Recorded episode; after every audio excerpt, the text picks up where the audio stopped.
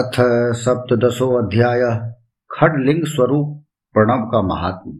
उसके सूक्ष्म रूप, ओंकार और स्थूल रूप, पंचाक्षर मंत्र का विवेचन, उसके जप की विधि एवं महिमा।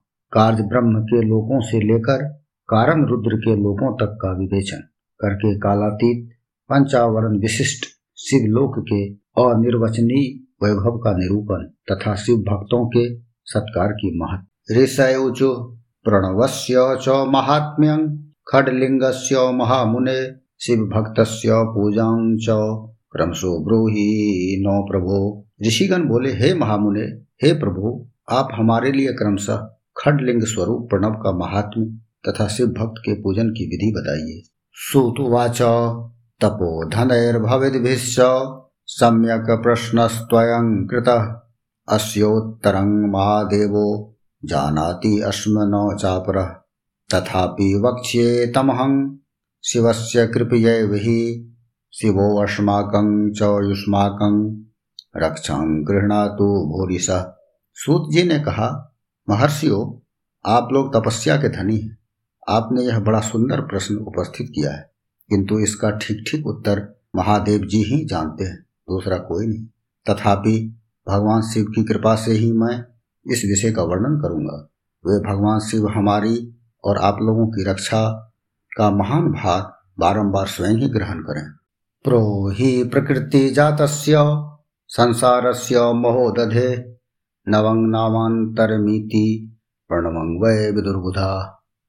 प्र प्रपंचो नो नास्ति वो युष्माकं प्रणवं विदु, प्रकर्षेण नयेद्य अस्मान मोक्षं वह प्रणवं विदु। प्र नाम है प्रकृति से उत्पन्न संसार रूपी महासागर का। प्रणव इसे पार करने के लिए दूसरी नाव है। इसीलिए विद्वान इस ओंकार को प्रणव की संज्ञा देते हैं। ओंकार अपने जप करने वाले साधकों से कहता है, प्र मतलब प्रपंच, न मतलब नहीं, वह तुम लोगों के लिए। अतः इस भाव को लेकर भी ज्ञानी पुरुष ओम को प्रणव नाम से जानते हैं। इसका दूसरा भाव यह है, प्र मतलब प्रकर्षण न मतलब नयत, वह मतलब युष्मान मोक्षम इति वह अर्थात यह तुम सब उपासकों को बलपूर्वक मोक्ष तक पहुँचा देगा। इस अभिप्राय से भी इसे ऋषि मुनि प्रणव कहते हैं। स्व मंत्र जापकानां च, पूजकानां च योगिनां। सर्वकर्म क्षयं कृत्वा दिव्य ज्ञानं तु नूतनं। तमेव मायारहितं नूतनं परिचक्षते प्रकर्षेण महात्मानं नवं शुद्धस्वरूपकं। नूतनं वै करोतीति प्रणवं तं विदुर्बुधा। अपना जप करने वाले योगियों के तथा अपने मंत्र की पूजा करने वाले उपासक के समस्त कर्मों का नाश करके यह दिव्य नूतन ज्ञान देता है। इसीलिए भी इसका नाम प्रणव है। उन माया रहित महेश्वर को ही नव अर्थात नूतन कहते हैं। वे परमात्मा प्रकृष्ट रूप से नव अर्थात शुद्ध स्वरूप है। इसीलिए प्रणव कहलाते हैं। प्रणव साधक को नव अर्थात नवीन शिव स्वरूप कर देता है। इसीलिए भी विद्वान पुरुष उसे प्रणव कहते हैं। अथवा प्रकृष्ट रूप से नव, यानी दिव्य परमात्म ज्ञान प्रकट करता है। इसीलिए वह प्रणव कहा गया है। प्रणवं द्विविधं प्रोक्तं सूक्ष्म स्थूल विभेदतः। सूक्ष्म सूक्ष्मस्थूलविभेदतः सूक्ष्ममेकाक्षरं विद्यात्, स्थूलं पञ्चाक्षरं विदुः। सूक्ष्ममाव्यक्तपञ्चार्णं सुव्यक्तार्णं तथेतर। जीवन्मुक्तस्य सूक्ष्मं हि, सर्वसारं हितस्य हि। मन्त्रेणार्थानुसन्धानं, स्वदेह विलयावधि। स्वदेहे गलिते पूर्णं, शिवं प्राप्नोति निश्चय। प्रणव के दो भेद बताए गए हैं, स्थूल और सूक्ष्म। एक अक्षर रूप, जो ओम है, उसे सूक्ष्म प्रणव जानना चाहिए। और नमः शिवाय, इस पाँच अक्षर वाले मंत्र को स्थूल प्रणव समझना चाहिए। जिसमें पाँच अक्षर व्यक्त नहीं है, वह सूक्ष्म है, और जिसमें पाँचों अक्षर सुस्पष्ट रूप से व्यक्त हैं, वह स्थूल है। जीवन मुक्त पुरुष के लिए सूक्ष्म प्रणव के जप का विधान है। वही उसके लिए समस्त साधनों का सार है। यद्यपि जीवन मुक्त के लिए किसी साधन की आवश्यकता नहीं है, क्योंकि वह सिद्ध रूप है, तथापि दूसरों की दृष्टि में जब तक उसका शरीर रहता है, तब तक उसके द्वारा प्रणव जप की सहज साधना स्वतः होती रहती है। वह अपनी देह का विलय होने तक सूक्ष्म प्रणव मंत्र का जप और उसके अर्थभूत परमात्म तत्व का अनुसंधान करता रहता है। जब शरीर नष्ट हो जाता है, तब वह पूर्ण ब्रह्म स्वरूप शिव को प्राप्त कर लेता है। यह सुनिश्चित है।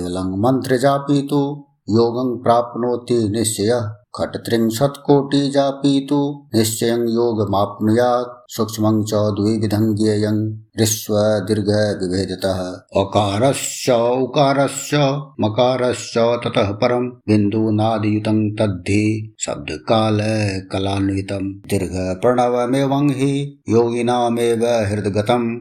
मकारं तन्त्री हि ह्रस्वप्रणव उच्यते। शिवः शक्ति अस्ति यो मकारं तु त्रिकात्मकं, ह्रस्वमेवं हि जाप्यं स्यातत्सर्वपापक्षयशिनाम जो केवल मंत्र का जप करता है, उसे निश्चय ही योग की प्राप्ति होती है। जिसने छत्तीस करोड़ मंत्र का जप कर लिया हो, उसे अवश्य योग प्राप्त हो जाता है। सूक्ष्म प्रणव के भी, ह्रस्व और दीर्घ के भेद से दो रूप जानने चाहिए। अकार, उकार, मकार, बिंदु, नाग, शब्द, काल और काला। इनसे युक्त जो प्रणव है, उसे दीर्घ प्रणव कहते हैं। वह योगियों के ही हृदय में स्थित होता है। मकार पर्यंत जो ओम है, वह ओ, उ, मो, इन तीनों तत्वों से युक्त है। इसी को ह्रस्व प्रणव कहते हैं। और शिव है वो शक्ति है, और मकार इन दोनों की एकता है। वह त्रितत्व रूप है, ऐसा समझकर ह्रस्व प्रणव का जप करना चाहिए। जो अपने समस्त पापों का क्षय करना चाहते हैं, उनके लिए इस ह्रस्व प्रणव का जप अत्यंत आवश्यक है। भूवायुक नकार्णोद्यो शब्दाद्याश्च तथा दश आसान्वये दश पुनः प्रवृत्ता इति कथ्यते। ह्रस्वमेव प्रवृत्तानां निवृत्तानां तु दीर्घकं व्याहृत्यादो च मन्त्रादो कामं शब्दकलायुतं वेदादो च प्रयोज्यं स्याद्वन्दने सन्ध्ययोरपि पृथ्वी, जल, तेज, वायु और आकाश। ये पाँच भूत तथा शब्द स्पर्श आदि इनके पाँच विषय। ये सब मिलकर दस वस्तुएँ मनुष्यों की कामना की विषय हैं।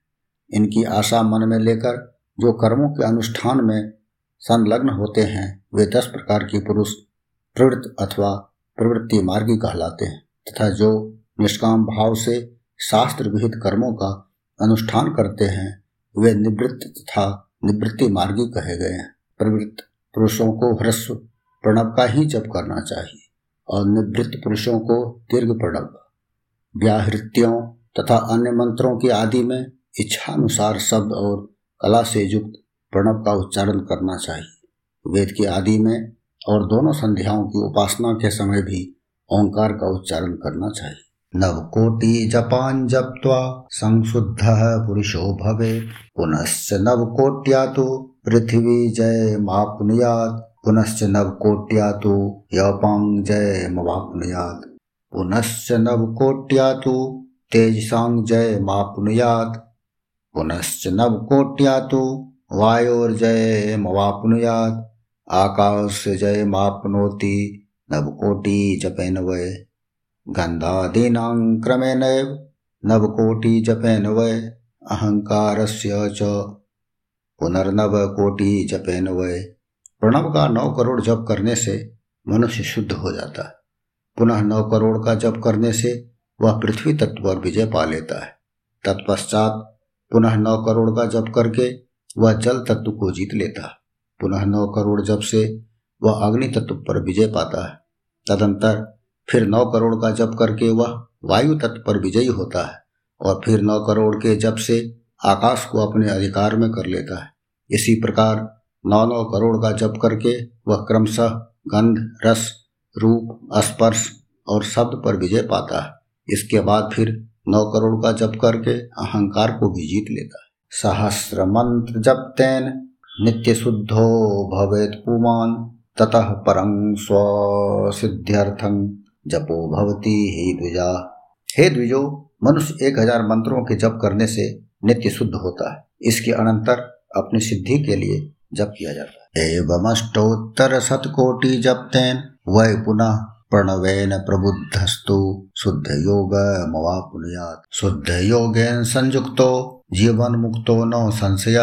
सदा जपन सदा ध्याय ध्यायच्छेवं प्रणव रूपिणम समाधिस्थो महायोगी। शिव एव नो संशय ऋषिश्छन्दो देवतादि न्यस्य देहे पुनर्जपेत्। प्रणवं मातृका युक्तं देहे न्यस्य ऋषिर्भवेत्। दशमात्री षड्ध्वादि सर्वज्ञास्फलं लभेत। प्रवृत्तानां च मिश्राणां स्थूल प्रणव मिश्यते इस तरह 108 करोड़ प्रणव का जप करके उत्कृष्ट बोध को प्राप्त हुआ पुरुष शुद्ध योग प्राप्त कर लेता है। शुद्ध योग से युक्त होने पर वह जीवन मुक्त हो जाता है। इसमें संशय नहीं है। सदा प्रणव का जप और प्रणव रूपी शिव का ध्यान करते करते समाधि में स्थित हुआ महायोगी पुरुष साक्षात शिव ही है। इसमें संशय नहीं। पहले अपने शरीर में प्रणव के ऋषि, छंद और देवता आदि का न्यास करके फिर जब आरंभ करना चाहिए। अकार आदि मातृका वर्णों से युक्त प्रणव का अपने अंगों में न्यास करके मनुष्य ऋषि हो जाता है।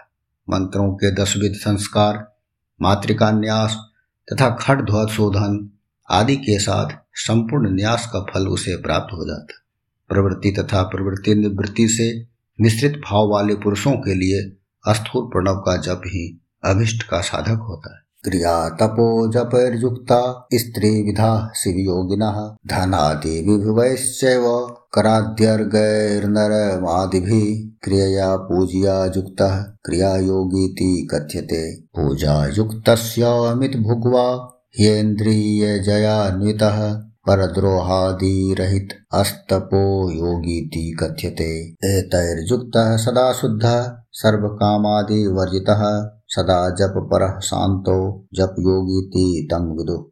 उपचारः खोड सभी पूज्या सालोक्यादि क्रमेणैव शुद्धो मुक्ति लभे नर। क्रिया, तप और जप के योग से शिव योगी तीन प्रकार के होते हैं। वे क्रमशः क्रिया योगी तपोयोगी और जप योगी कहलाते हैं, जो धन आदि वैभवों से पूजा सामग्री का संचय करके हाथ आदि अंगों से नमस्कार आदि क्रिया करते हुए इष्ट देव की पूजा में लगा रहता है। वह क्रिया योगी कहलाता। है पूजा में संलग्न रहकर जो परिमित भोजन करता हुआ बाह्य इंद्रियों को जीतकर वश में किए रहता है और मन को भी वश में करके परद्रोह आदि से दूर रहता है, वह तपोयोगी कहलाता। है इन सभी सद्गुणों से युक्त होकर जो सदा शुद्ध भाव से रहता तथा समस्त काम आदि दोषों से रहित हो, शांत चित्त से निरंतर जप किया करता है, उसे महात्मा पुरुष जप योगी मानते हैं। जो मनुष्य सोलह प्रकार के उपचारों से शिव योगी महात्माओं की पूजा करता है, वह शुद्ध होकर सालों के आदि के क्रम से उत्तरोत्तर, उत्कृष्ट मुक्ति को प्राप्त करता है। जप योग मथो वक्ष्ये गदतः द्विजा, तपः कर्तुर्जपः प्रोक्तो, यज्जपन परिमार्जते। शिवनाम नमः पूर्वं चतुर्थ्याङ्गपञ्चतत्त्वकम् अस्थूलप्रणवरूपं हि शिवपञ्चाक्षरं द्विजा। पञ्चाक्षरजपेनैव सर्वसिद्धिं लभेन्दरः प्रणवेनादिसंयुक्तं सदा पञ्चाक्षरं जपेत्।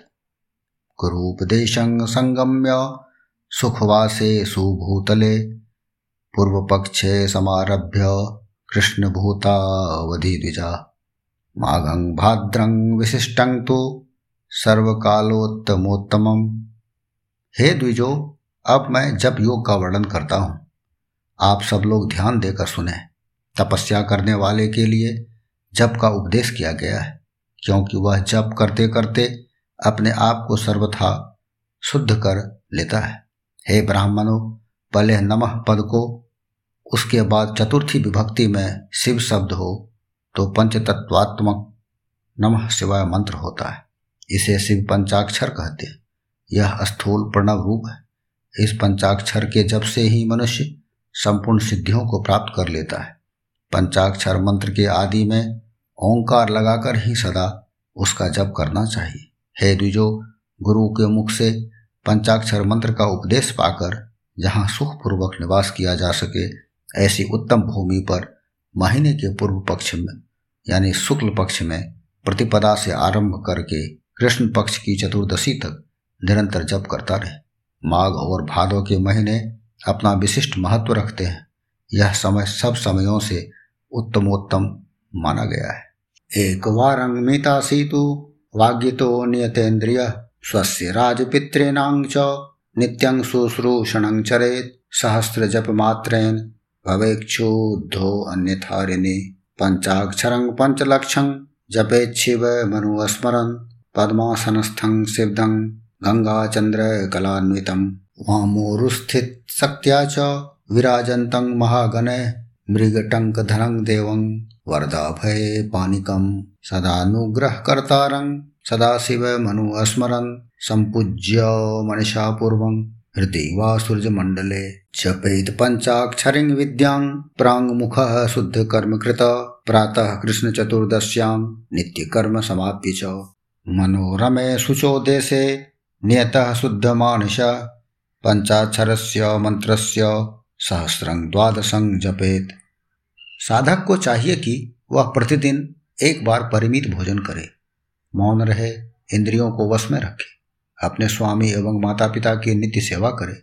इस नियम से रहकर जप करने वाला पुरुष एक हज़ार जप से ही शुद्ध हो जाता है। अन्यथा वह ऋणी होता है। भगवान शिव का निरंतर चिंतन करते हुए पंचाक्षर मंत्र का पाँच लाख जप करे। जप काल में इस प्रकार ध्यान करे। कल्याणदाता भगवान शिव कमल के आसन पर विराजमान है। उनका मस्तक श्री गंगा जी के तथा चंद्रमा की कला से सुशोभित उनकी बाई जांग पर आदिशक्ति भगवती उमा बैठी हैं। वहाँ खड़े हुए बड़े बड़े गण भगवान शिव की शोभा बढ़ा रहे हैं। महादेव जी अपने चार हाथों में मृग मुद्रा, टंक तथा वर एवं अभय की मुद्राएँ धारण किए हुए हैं। इस प्रकार सदा सब पर अनुग्रह करने वाले भगवान सदाशिव का बार बार स्मरण करते हुए हृदय अथवा सूर्यमंडल में पहले उनकी मानसिक पूजा करके फिर पूर्वाभिमुख हो पूर्वोक्त पंचाक्षरी विद्या का जप करे। उन दिनों साधक सदा शुद्ध कर्म ही करे, जबकि समाप्ति के दिन कृष्ण पक्ष की चतुर्दशी को प्रातः काल नित्य कर्म संपन्न करके शुद्ध एवं सुंदर स्थान में नियमों से युक्त होकर शुद्ध हृदय से पंचाक्षर मंत्र का बारह हज़ार जप करे। वर्ये च स्वपत्निकान सेवान्वे ब्राह्मणोत्तमान। एकं गुरुवरं शिष्टं वर्येत् साम्बमूर्तिकम् ईशानं चात पुरुषं घोरं वाममेव च सद्यो जातं च पञ्चे शिवभक्तान् द्विजोत्तमान्। पूजा द्रव्याणि सम्पाद्य शिवपूजां समारभे, शिवपूजां च विधिवत् कृत्वा होमं समारभेत् मुखान्तं च स्वसूत्रेण कृत्वा होमं समाचरेत्, दशैकं वा शतैकं वा सहस्रैकमथापि वा। कापिलेन घृतेनैव जुहुयात् स्वयमेव हि।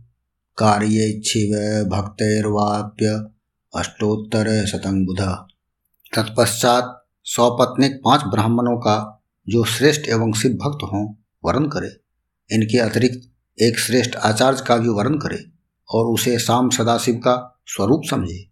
ईशान, तत्पुरुष, अघोर, वामदेव तथा सद्योजात इन पाँचों के प्रतीक स्वरूप श्रेष्ठ और शिव भक्त ब्राह्मणों का वर्ण करने के पश्चात पूजन सामग्री को एकत्र करके भगवान शिव का पूजन आरंभ करें। विधि पूर्वक शिव की पूजा संपन्न करके होम आरंभ करे। अपने गृह सूत्र के अनुसार मुखांत कर्म करने के अर्थात परिसमूहन, उपलेखन, उल्लेखन, मृद उद्धरण और अभ्युक्षण इन पंचभू संस्कारों के पश्चात वेदी पर स्वाभिमुख अग्नि को स्थापित करके कुशकंडिका करने के अनंतर प्रज्वलित अग्नि में आज भागांत आहुति देकर पश्चात होम का कार्य आरंभ करे। कपिला गाय के घी से ग्यारह, एक सौ एक अथवा एक हज़ार एक आहुतियाँ स्वयं ही दे अथवा विद्वान पुरुष शिव भक्त ब्राह्मणों से एक सौ आठ आहुतियाँ दिलाए।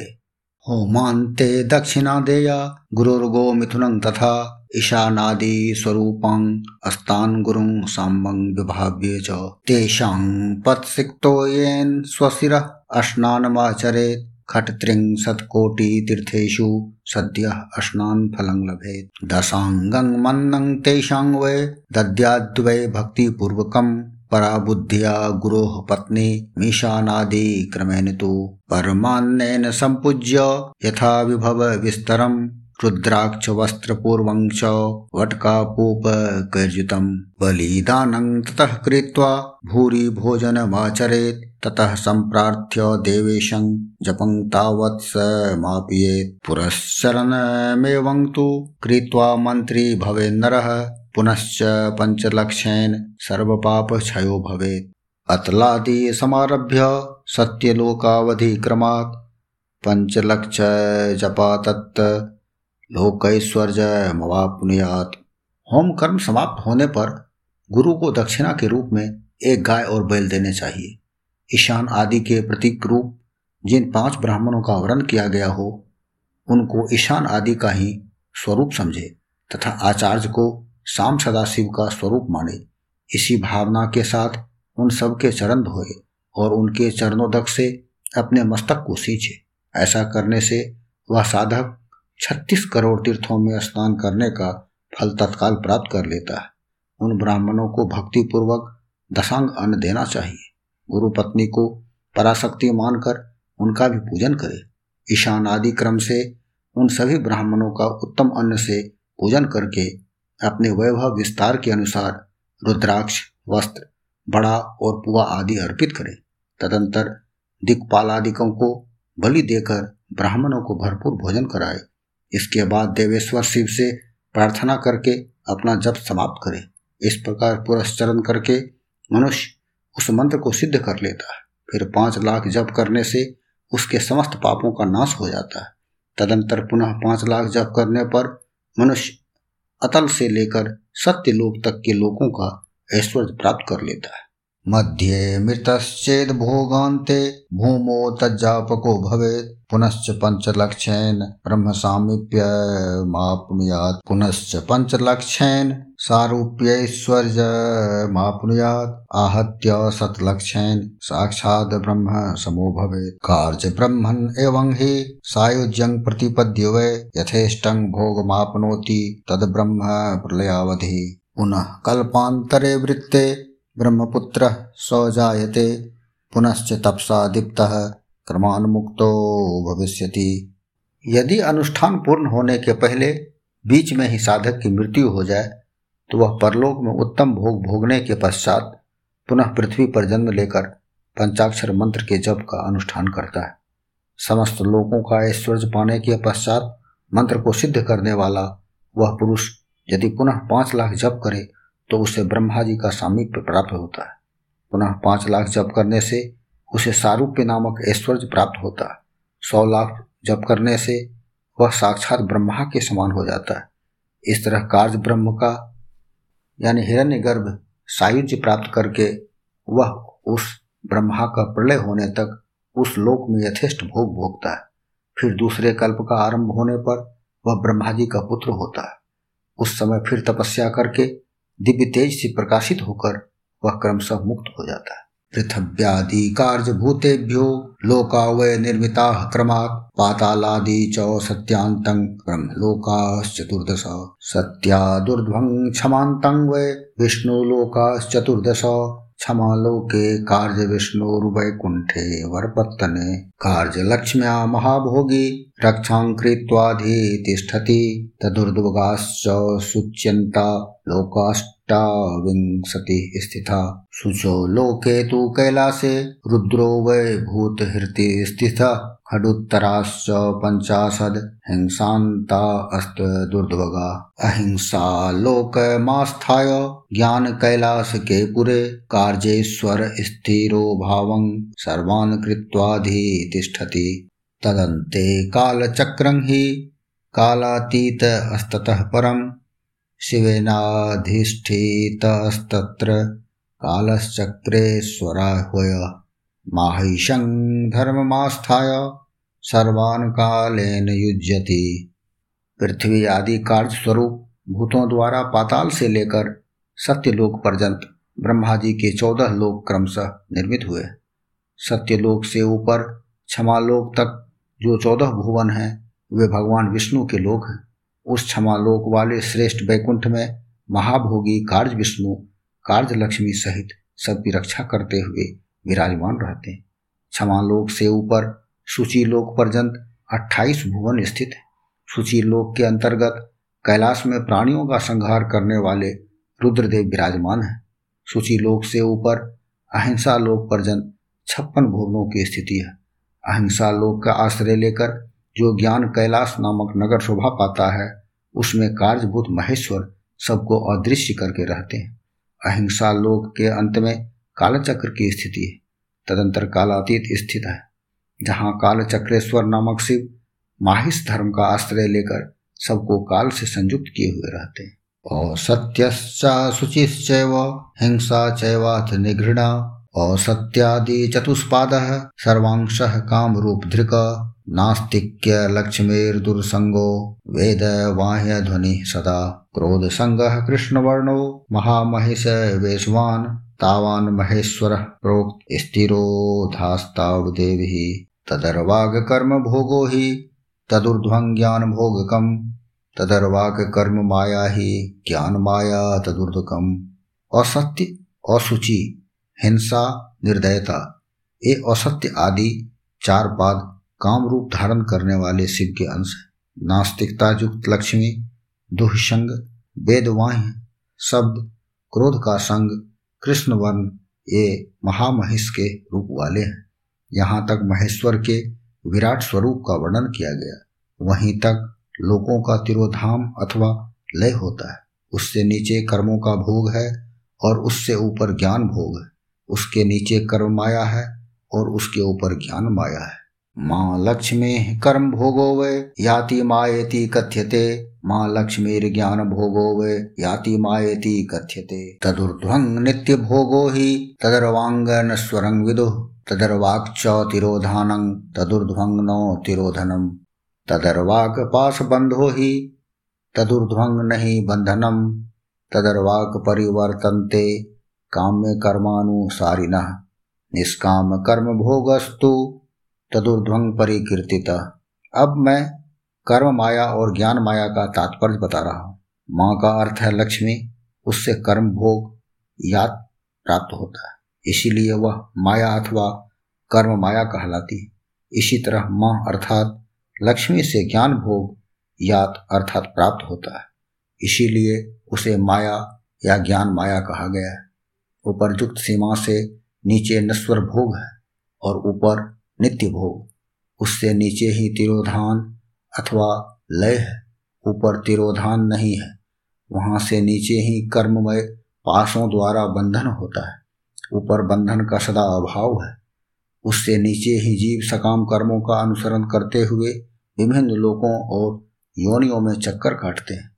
उससे ऊपर के लोकों में निष्काम कर्म का ही भोग बताया गया है। तदर्वाग परिवर्तनते बिंदु पूजा परायणा तदुर्ध्वंग ही ब्रजंत्यव निष्कामा लिंग पूजका तदर्वाग परिवर्तनते शिवान्य सूर्य पूजका शिवैक निर्ता ये च तदुर्ध्वंग संप्रयांति ते। तदर्वाग जीव कोटि, स्यात दुर्ध्वंग पर कोटिका बिंदु पूजा में तत्पर रहने वाले उपासक वहाँ से नीचे के लोकों में ही घूमते हैं। उसके ऊपर तो निष्काम भाव से शिवलिंग की पूजा करने वाले उपासक ही जाते हैं। उसके नीचे शिव के अतिरिक्त अन्य देवताओं की पूजा करने वाले घूमते रहते हैं। जो एकमात्र शिव की ही उपासना में तत्पर हैं, वे उससे ऊपर के लोगों में जाते हैं। वहाँ से नीचे जीव कोटि है और ऊपर ईश्वर कोटि। सांसारिका अस्तदर्वाक मुक्ता खलो तदुर्दुगा। तदर्वाक परिवर्तन्ते प्राकृत द्रव्य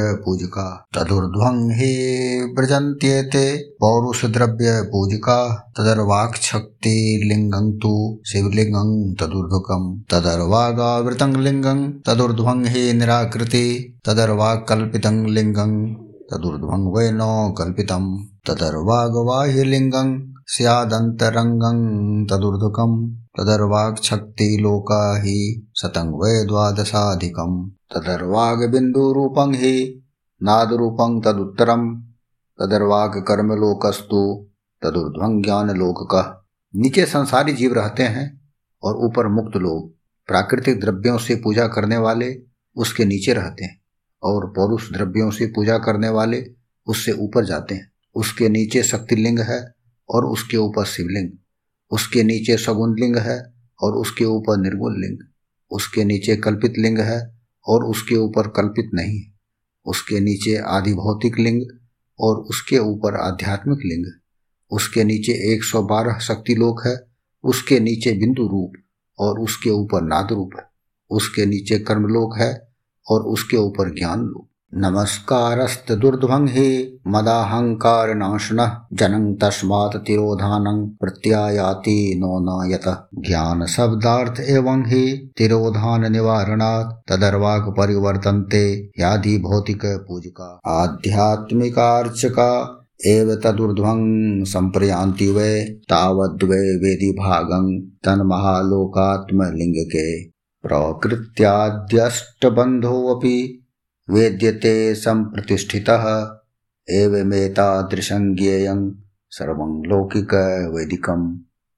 इसी प्रकार उसके ऊपर मद और अहंकार का नाश करने वाली नम्रता है। वहाँ जन्म जनित तिरोधान नहीं है।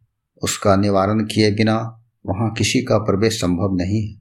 इस प्रकार तिरोधान का निवारण करने से वहाँ ज्ञान शब्द का अर्थ ही प्रकाशित होता है। आदि भौतिक पूजा करने वाले लोग उससे नीचे के लोगों में ही चक्कर काटते हैं। जो आध्यात्मिक उपासना करने वाले हैं, वे ही उससे ऊपर को जाते हैं।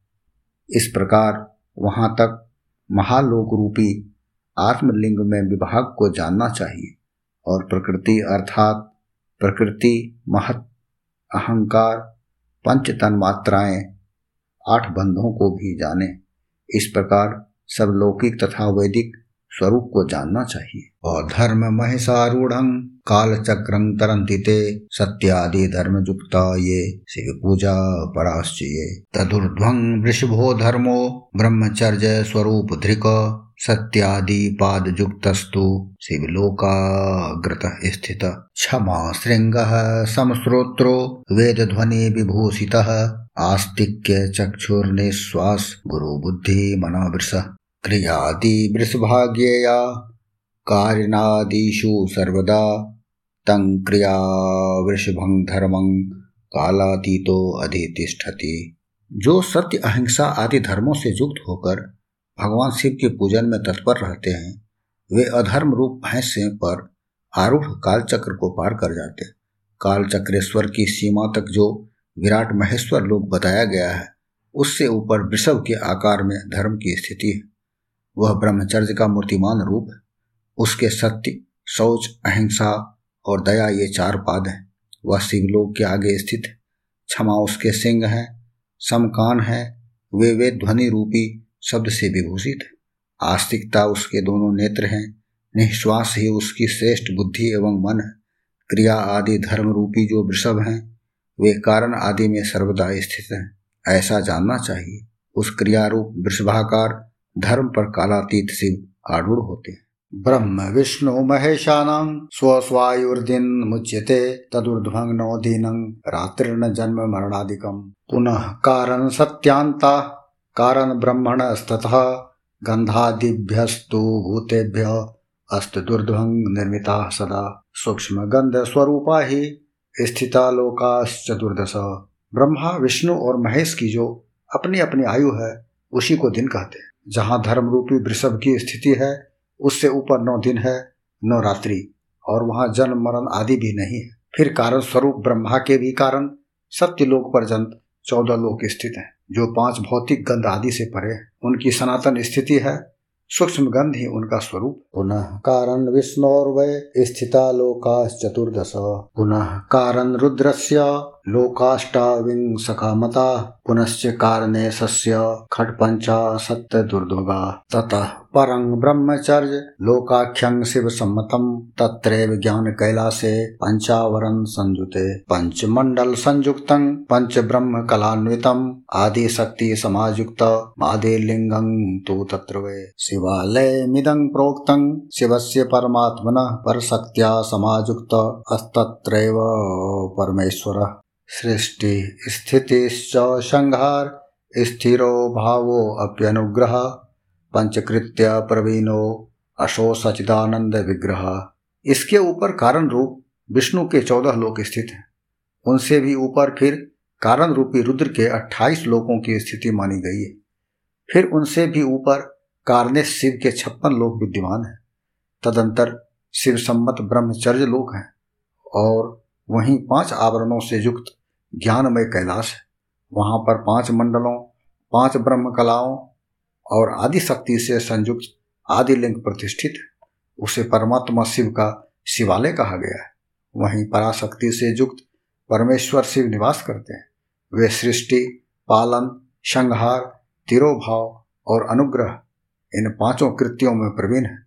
उनका श्री विग्रह सचिदानंद स्वरूप ध्यान धर्म सदा, यस्य सदानुग्रह तत्पर समाध्यासनमासीन स्वात्मा रामो विराजते। तस्य संदर्शनं साध्यं कर्म ध्यानादिभिः क्रमात्, नित्यादि कर्म यजनाच्छिव कर्म मतिर्भवेत्। क्रियादि शिव कर्मभ्य, शिव ज्ञानं प्रसादये तद्दर्शन गताः सर्वे, मुक्ता एव नो संशया। वे सदा ध्यान रूपी धर्म में ही स्थित रहते हैं और सदा सब पर अनुग्रह क्या करते हैं।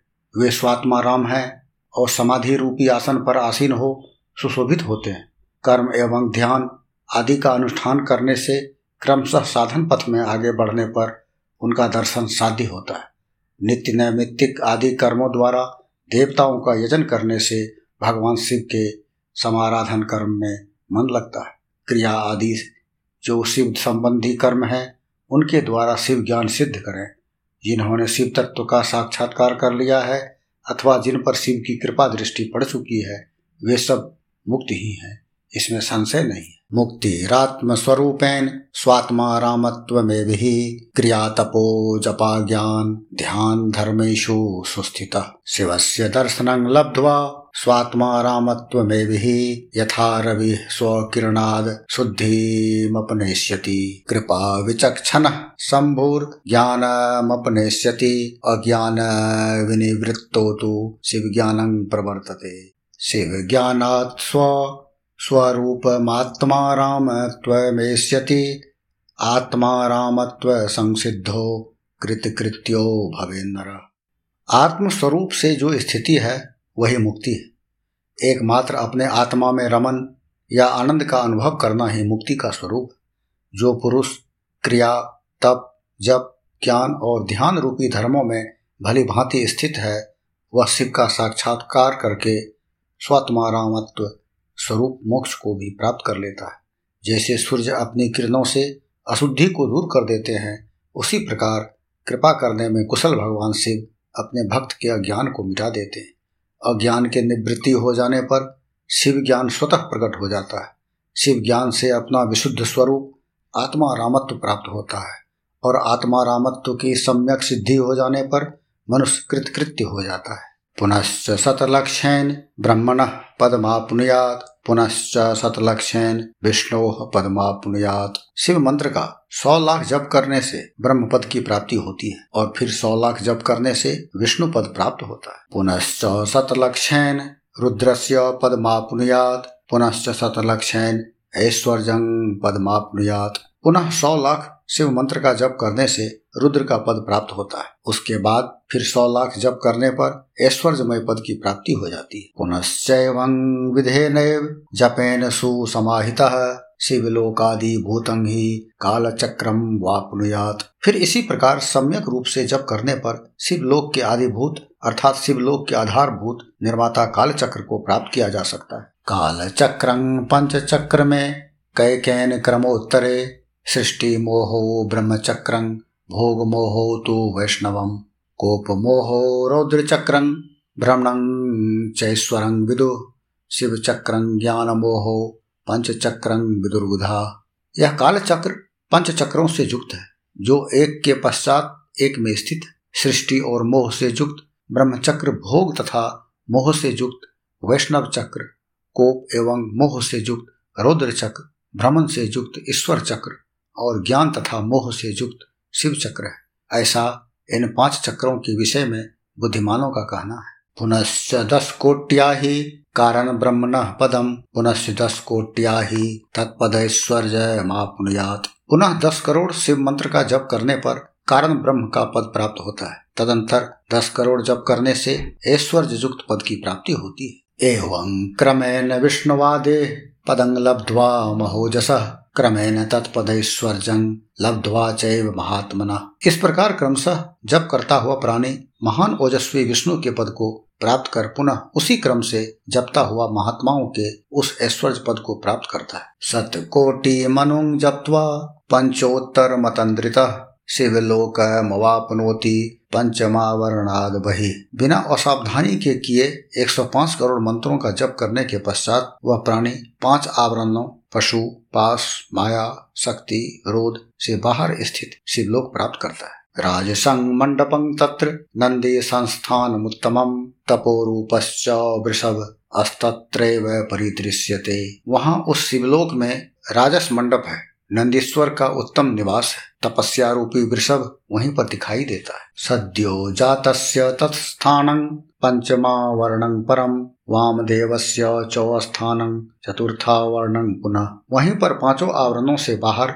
सद्योजात अर्थात तत्काल आवरण रहित हुए भगवान शिव का स्थान है। पुनः चतुर्थ आवरण में वामदेव का स्थान है। अघोर नीलियंग पश्चात तृतीयावर्ण परम पुरुषस्यैव साम्बस्य द्वितीयावर्णं शुभम। ईशानस्य परस्यैव प्रथमावर्णं ततः, ध्यानधर्मस्य चौस्थानं पंचमं मंडपं तथा उसके पश्चात तृतीय आवरण में अघोर शिव का, दूसरे आवरण में शाम शिव का, मंगलमय तथा प्रथमावरण में ईशान शिव का निवास स्थान। उसके पश्चात पंचम मंडप, जहाँ ध्यान और धर्म का निवास रहता बलिनाथ संस्थान तत्र प्रदम चतुर्थंग मंडपम पश्चात चंद्र शेखर मूर्तिमत तदंतर चतुर्थ मंडप है। वहाँ पर चंद्रशेखर की मूर्ति से युक्त भगवान बलिनाथ का वास स्थान है, जो पूर्ण अमृत को प्रदान करने वाला है। सोम स्कंदस्य च स्थानं तृतीयं मंडपं परम द्वितीयं मंडपं नृत्य मंडपं प्राहुरास्तिका।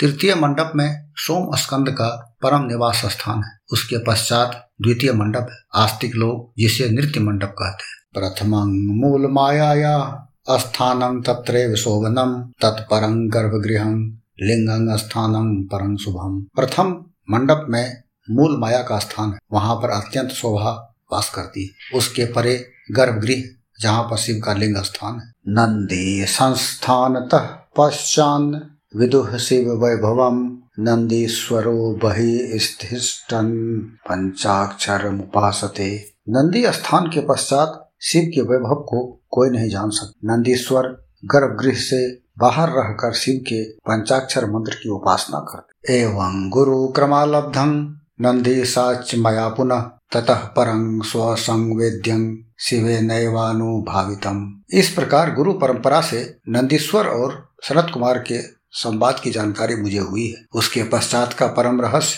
स्वसंवेद्य जिसका अनुभव स्वयं शिव करते हैं। शिवस्य कृपया साक्षात शिव, लोकस्य वैभवम, विज्ञातुं शक्यते सर्वैर नान्यथे त्याहुरास्तिका आस्तिक जनों का कहना है कि साक्षात शिव की कृपा से ही शिवलोक के ऐश्वर्य को लोग जान सकते हैं, अन्यथा असंभव एवं क्रमेण मुक्ता शिव ब्राह्मणा, वै जितेन्द्रिया अन्य च क्रमं वक्ष्ये, गदतः शरीरोतादरात इस प्रकार से शिव का साक्षात्कार प्राप्त कर जितेंद्रीय ब्राह्मण मुक्त हो जाते हैं, अर्थात मोक्ष को प्राप्त कर लेते हैं। अब मैं अन्य क्षत्रिय आदि वर्णों के विषय में कहूँगा। उसे आदर पूर्वक आप सब सुने। गुरु उपदेशाप्यंग वे ब्राह्मणाणांग नमो अंतकम पंचाक्षरं पंचलक्ष मायुष्यंग प्रजपे द्विधि।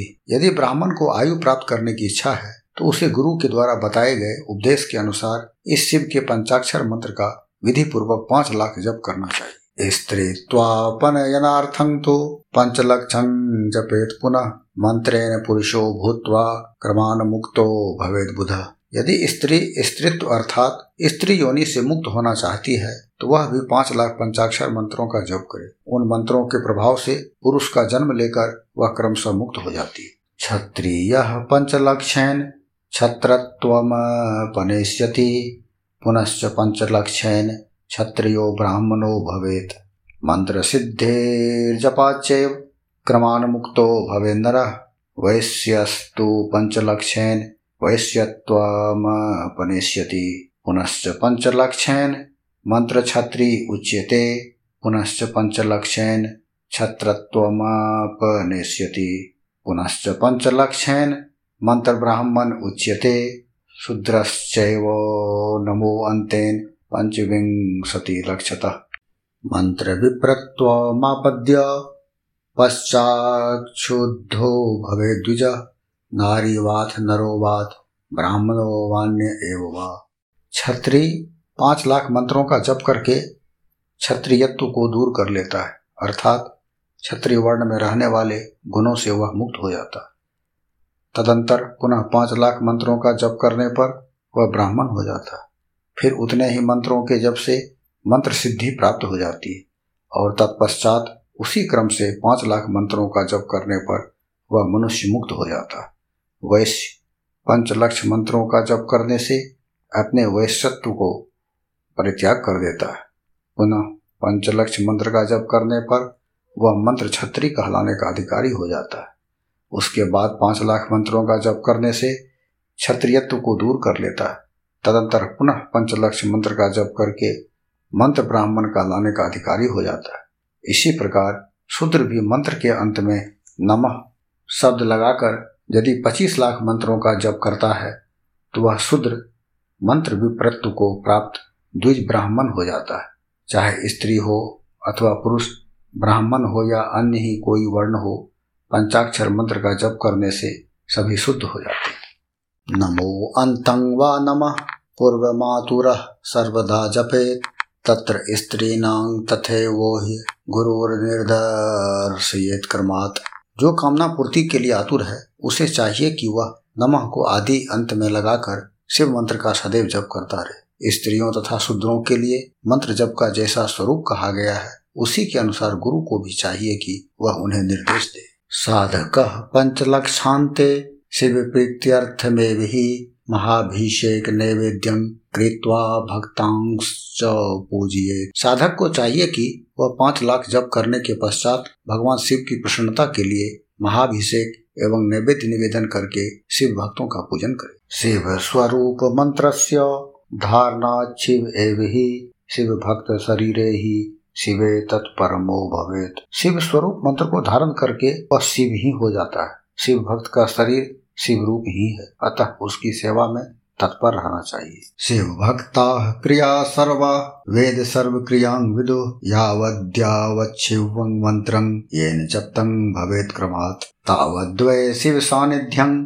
तस्मिन् देहे नो संशय, देवी लिंगं भवेद रूपं, शिव भक्त स्त्री या यास्तथा यावन मंत्रं जपे दिव्या अस्तावत्सा निध्यमस्ति जो शिव के भक्त हैं वे लोक और वेद की सारी क्रियाओं को जानते हैं। जो क्रमशः जितना जितना शिव मंत्र का जप कर लेता है, उसके शरीर को उतना ही उतना शिव का सामिप्य प्राप्त हो जाता है। इसमें संशय नहीं, शिव भक्त स्त्री का रूप, देवी पार्वती का ही स्वरूप, वह जितना मंत्र जपती है, उसे उतना ही देवी का सानिध्य प्राप्त होता जाता है। शिवं संपूज्ये धीमान, स्वयं वै शब्द रूप भाग स्वयं चैव शिवो भूत्वा परांग शक्ति प्रपूज्ये शक्ति वेरंग च लिंगं च या लेख्या माया यजेत। बुद्धिमान व्यक्ति को शिव का पूजन करना चाहिए। इससे वह साक्षात मंत्र रूप हो जाता है। साधक स्वयं शिव स्वरूप होकर पराशक्ति का पूजन करे। शक्ति वेर तथा लिंग का चित्र बनाकर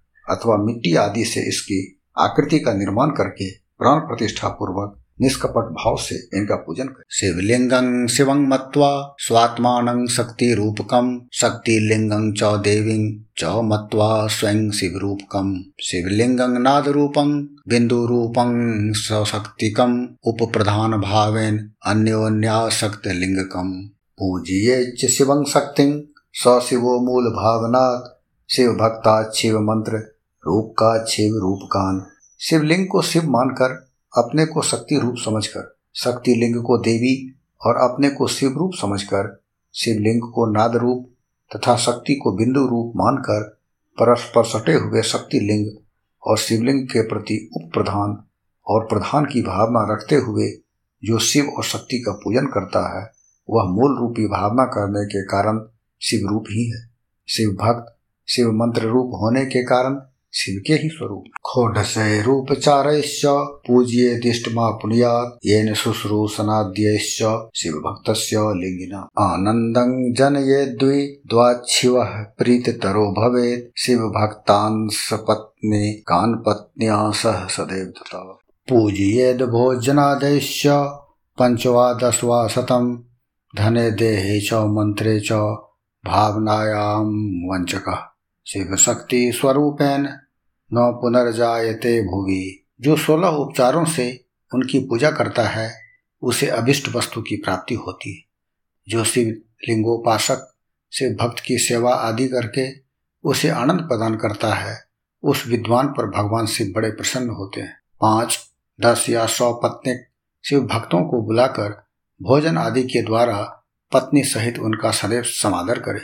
धन में, देह में और मंत्र में शिव भावना रखते हुए उन्हें शिव और शक्ति का स्वरूप जानकर निष्कपट भाव से उनकी पूजा करे। ऐसा करने वाला पुरुष शिव शक्ति स्वरूप होकर इस भूतल पर फिर जन्म नहीं लेता। नाभेर्धो ब्रह्म भागमा कंठं विष्णु भागकम मुखं लिंगं मिति प्रोक्तं शिव भक्त शरीरकम मृतान दाहादि युक्तान व दाहादि रहितान मृतान। उद्देश्य पूजिये दादि पितरं शिव में भी पूजा शिव भक्तांश्च पूजिये। पितृलोकं समासाद्य क्रमाण मुक्तो क्रियायुक्त दशभ्यश्च तपोयुक्तो विशिष्यते। शिव भक्त की नाभि के नीचे का भाग ब्रह्म भाग तथा नाभि से ऊपर कंठ पर्यंत तक का भाग विष्णु भाग और मुख शिवलिंग स्वरूप कहा गया है। मृत्यु के पश्चात जिनका दाहादि संस्कार हुआ हो अथवा जो दाहादि संस्कार से रहित हो, उन पितरों के उद्देश्य से शिव को ही आदि पितर मानकर उनकी पूजा करनी चाहिए। पुनः आदि माता शिव की शक्ति की पूजा कर, शिव भक्तों का पूजन करना चाहिए। ऐसा करने वाला पुरुष मरने के पश्चात क्रमशः पितृलोक को प्राप्त करता है। तदंतर उसे मुक्ति प्राप्त हो जाती है। दस क्रियावान पुरुषों से युक्त योगियों की अपेक्षा एक तपोयुक्त प्राणी श्रेष्ठ तपोयुक्त सतेभ्य जप युक्तो विशिष्यते जप युक्त सहस्रेभ्य। शिव ज्ञानी विशिष्यते। सौ तपोजुक्तों की अपेक्षा एक जप युक्त जापक विशिष्ट सहस्त्र जप युक्त जापकों की अपेक्षा एक शिव ज्ञानी का विशेष महत्व शिव ज्ञानी सुलक्षेशु ध्यान युक्तो विशिष्यते। ध्यान युक्तेशु कोटिभ्य समाधिस्तो विशिष्यते। एक लाख शिव ज्ञानियों से शिव का ध्यान करने वाला एक ध्यानी श्रेष्ठ है और करोड़ों ध्यानियों की अपेक्षा शिव के लिए एक समाधिस्थ श्रेष्ठ। उत्तरोत्तर वैशिष्ट्यात पूजायामुत्तरोत्तरम फलं वैशिष्ट्य रूपं च दुर्वेज्ञेयं मनीषिभिः। तस्माद्वै शिव भक्त महात्म्यं वेत्ति को नरः शिव शक्त्यो पूजनं च शिव भक्तस्य पूजनं कुरुते यो नरो भक्त्या स शिव शिव मेधते यो इमं पठेत अध्याय मर्थवद्वेद सम्मतम् शिवज्ञानी भवे द्विप्र। शिवेन सह मोदते, श्राव्ये शिव भक्तांश विशेषज्ञो मुनीश्वरा। इस प्रकार उत्तरोत्तर वैशिष्ट क्रम से की जाने वाली पूजा से प्राप्त फल में भी विशिष्टता आ जाती है, जिसको जानना विद्वानों के लिए भी कठिन है। इस कारण से शिव भक्त की महिमा को कौन मनुष्य जान सकता है? जो मनुष्य शिव शक्ति और शिव भक्त की पूजा भक्ति पूर्वक करता है, वह शिव स्वरूप होकर सदैव कल्याण को प्राप्त करता है। जो ब्राह्मण इस वेद सम्मत अध्याय को अर्थ सहित पढ़ता है, वह शिव ज्ञानी होकर शिव के साथ आनंद प्राप्त करता है। हे मुनीश्वरों, विद्वान पुरुष को चाहिए कि यह अध्याय वह शिव भक्तों को सुनाए। शिव प्रसाद सिद्धि स्वाच्छिवस्य, कृपया बुधा। हे बुद्धजनों, ऐसा करने से भगवान शिव की कृपा से उनका अनुग्रह प्राप्त हो जाता है। इस प्रकार श्री शिव महापुराण के अंतर्गत प्रथम विद्वेश्वर संहिता में प्रणव युक्त पंचाक्षर मंत्र का महात्म्य वर्णन नामक सत्रहवा अध्याय पूर्ण हुआ।